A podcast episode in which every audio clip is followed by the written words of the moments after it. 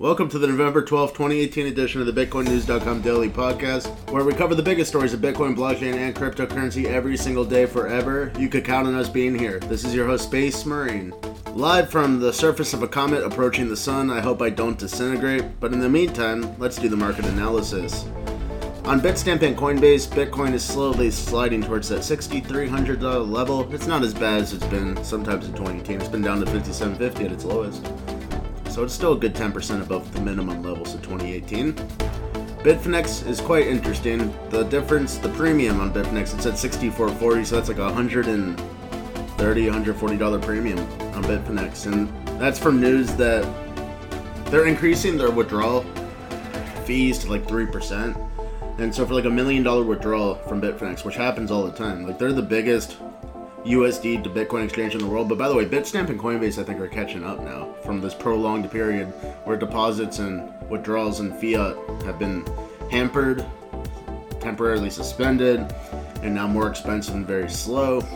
So, yeah, I don't think Bitfinex is going to be as reigning as a king as it was. It'll still be the king for now, but there's other exchanges like Bitstamp and Coinbase that are catching up, and for now, it costs like 2% more to buy Bitcoin on Bitfinex. And that's actually creating quite an arbitrage situation, but just the fact that the difference is increasing. So I don't want to say that. If it was a real arbitrage situation, then people would be arbitraging to the point that it would go back to the level of Bitstamp and Coinbase. However, since the fiat withdrawals are very slow, it's not much of an arbitrage situation at all. People's people have to wait weeks to get their money from the sounds of it, and it costs three percent if you're actually doing some global arbitrage for millions of dollars. As for the rest of the market, Bitcoin Cash continues to slide. It's at $510 below $9 billion market cap, 8.9 billion. As the fork approaches, I believe the fork's in like three days now, where it's going to turn into three versions. So that's going to be very interesting to see if Bitcoin Cash can even stay above Stellar. Stellar actually lapped EOS. Stellar is firmly in fifth place for the first time this year, maybe ever. It's at $5 billion market cap, while EOS is below $4.9 billion. That could change at any moment. Doesn't take much for a hundred million dollar market cap change for any of these top cryptos. Ripple is at 51 cents. Ethereum's a little below $210. Remember, Ethereum used to be $1,400 earlier this year. Quite a change, but now it's steadied out. This is Ethereum's bottom, just like Bitcoin's bottom is near 6,000. Probably 1,500 is the real bottom level. Let's look at some of the biggest winners and the biggest losers. So Nem is still like on yesterday's show was the biggest winner. It still is fifteen percent. Chainlink's up fourteen percent. Ethereum is up eleven percent. Decentraland's up ten percent. Decentraland's a game where you could buy virtual property for the prices of real property. I have no idea why people would want to buy virtual property if they could use the same money to buy like real property on the planet Earth. But it must be a fun game, and they, I guess they can sell it instantly to other people that want to buy it. So it's a lot faster than selling property in real life. It's an interesting concept, virtual property. And some of the other coins like MOAC, Insight Chain, and Metaverse ETP, I've not heard of that, is up over 5%. Komodo's up 4.5%. And there's actually not that many cryptos that are like up. It's like more of a down day. Like Bitcoin went down a little bit. Walton Chain's the biggest loser. It's down 6.6%. Pundi X is down 5%. Icon's down almost 5%. And I remember Icon was taken off like one of the big exchanges like OKX recently, and probably off the other ones too. Basic attention token continues to slide. It's at less than 25 cents now.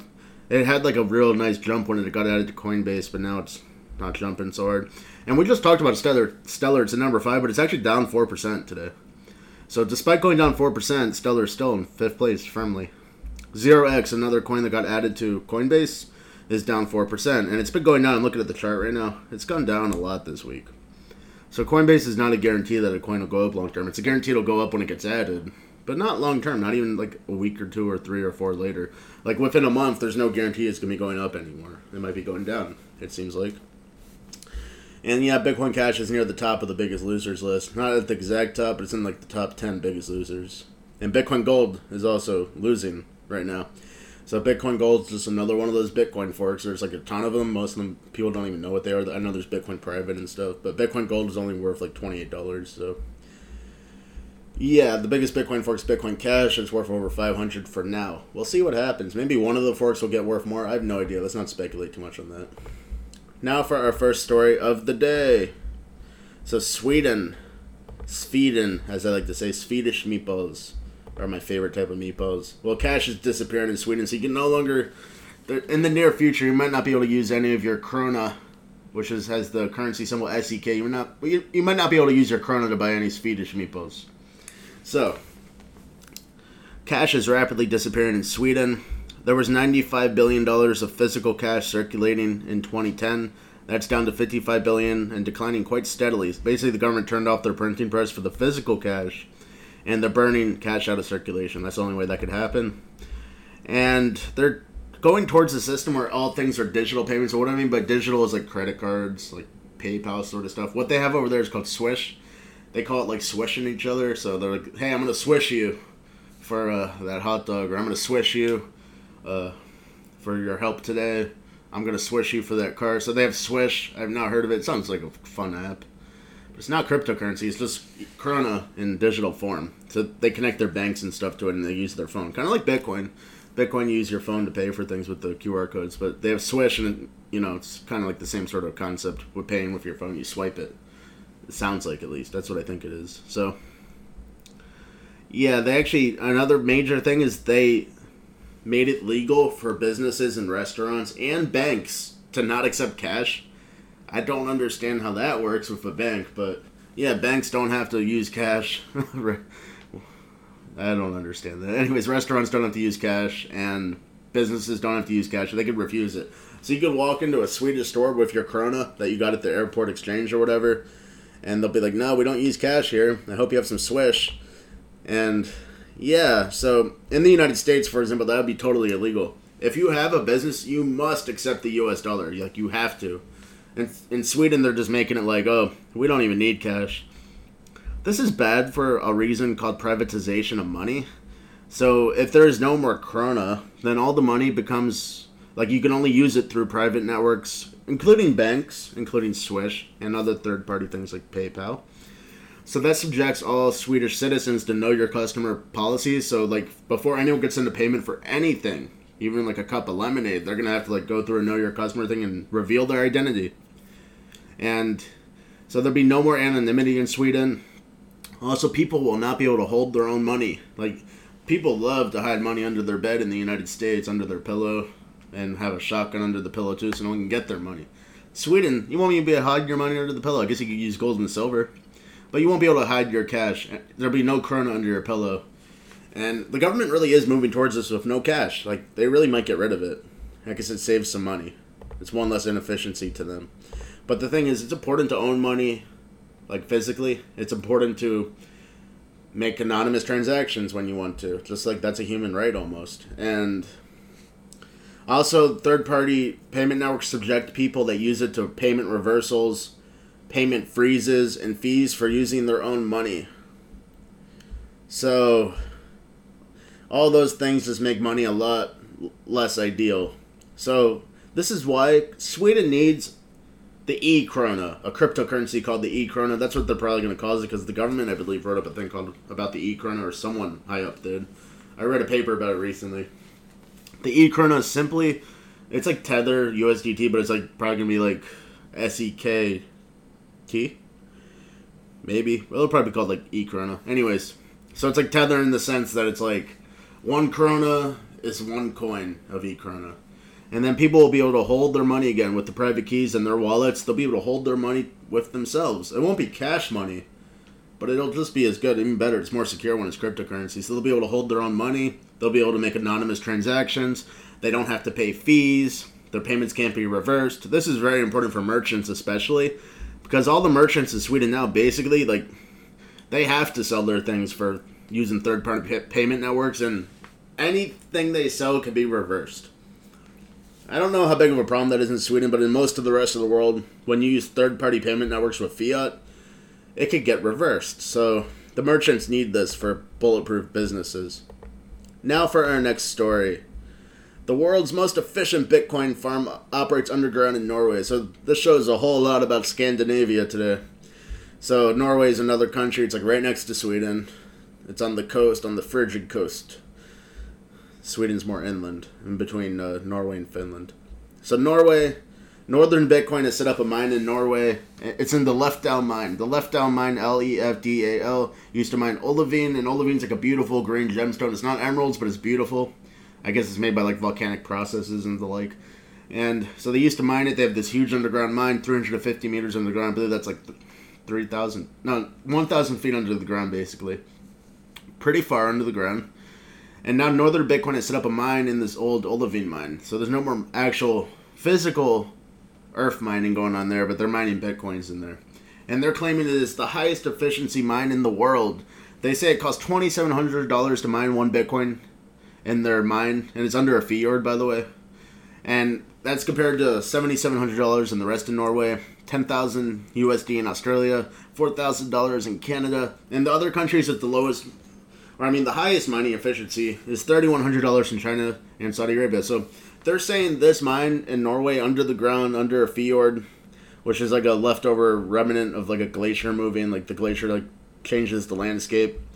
And it's like an inlet of water from the ocean where the glacier used to run basically, and then all the land's like transformed by the glacier sort of thing. So they're saying under this fjord's the best place to mine in the whole world. And this is because the deep and cold fjord provides plenty of cooling. There's a ton of cooling there. So they don't got to worry about buying air conditioners. It's probably super frigid. They probably have to wear super big coats. Even like even with all their Bitcoin mining equipment, maybe that makes it a little warmer, but they probably still have to wear heavy coats going down into this mine.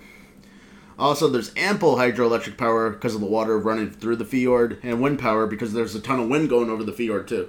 So all the electricity this mined by Northern Bitcoin uses is clean. It's renewable hydroelectric and wind power. Plus, their cooling comes from the coldness of the fjord. And they're saying they're going to expand to 100 bitcoins per day. That would necessitate them having 5% of the Bitcoin network hash rate, or that's like about 3 exahash per second. They're not at that yet. And by the way, so let's say Bitcoin drops below $3,000 in price. This mine in Norway would be one of the only ones. Well, it wouldn't be the only one running. There'd be a lot of dynamics in play. It's a nonlinear system.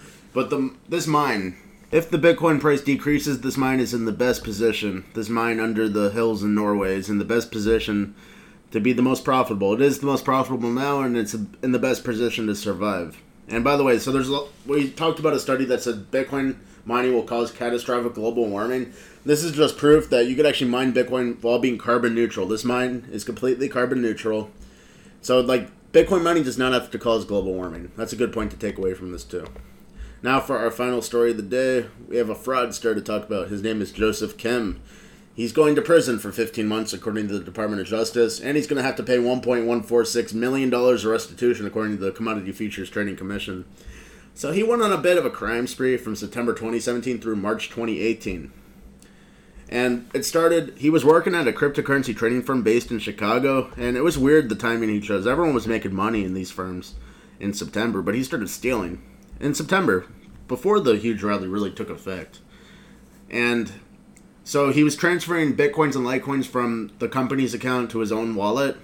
And then the company asked him, like, hey, why, where's the money? And he's like, well, the cryptocurrency exchange we're using was having problems, so I had to transfer the money to my other accounts. He, I don't think he said his own accounts, but he said other accounts for security reasons. They trusted him. But this ruse only held up for two months, and he was fired in November 2017 after stealing $600,000 of cryptocurrency from the firm he worked for. He then solicited funds from clients because he had a huge Rolodex of clients from working there, probably.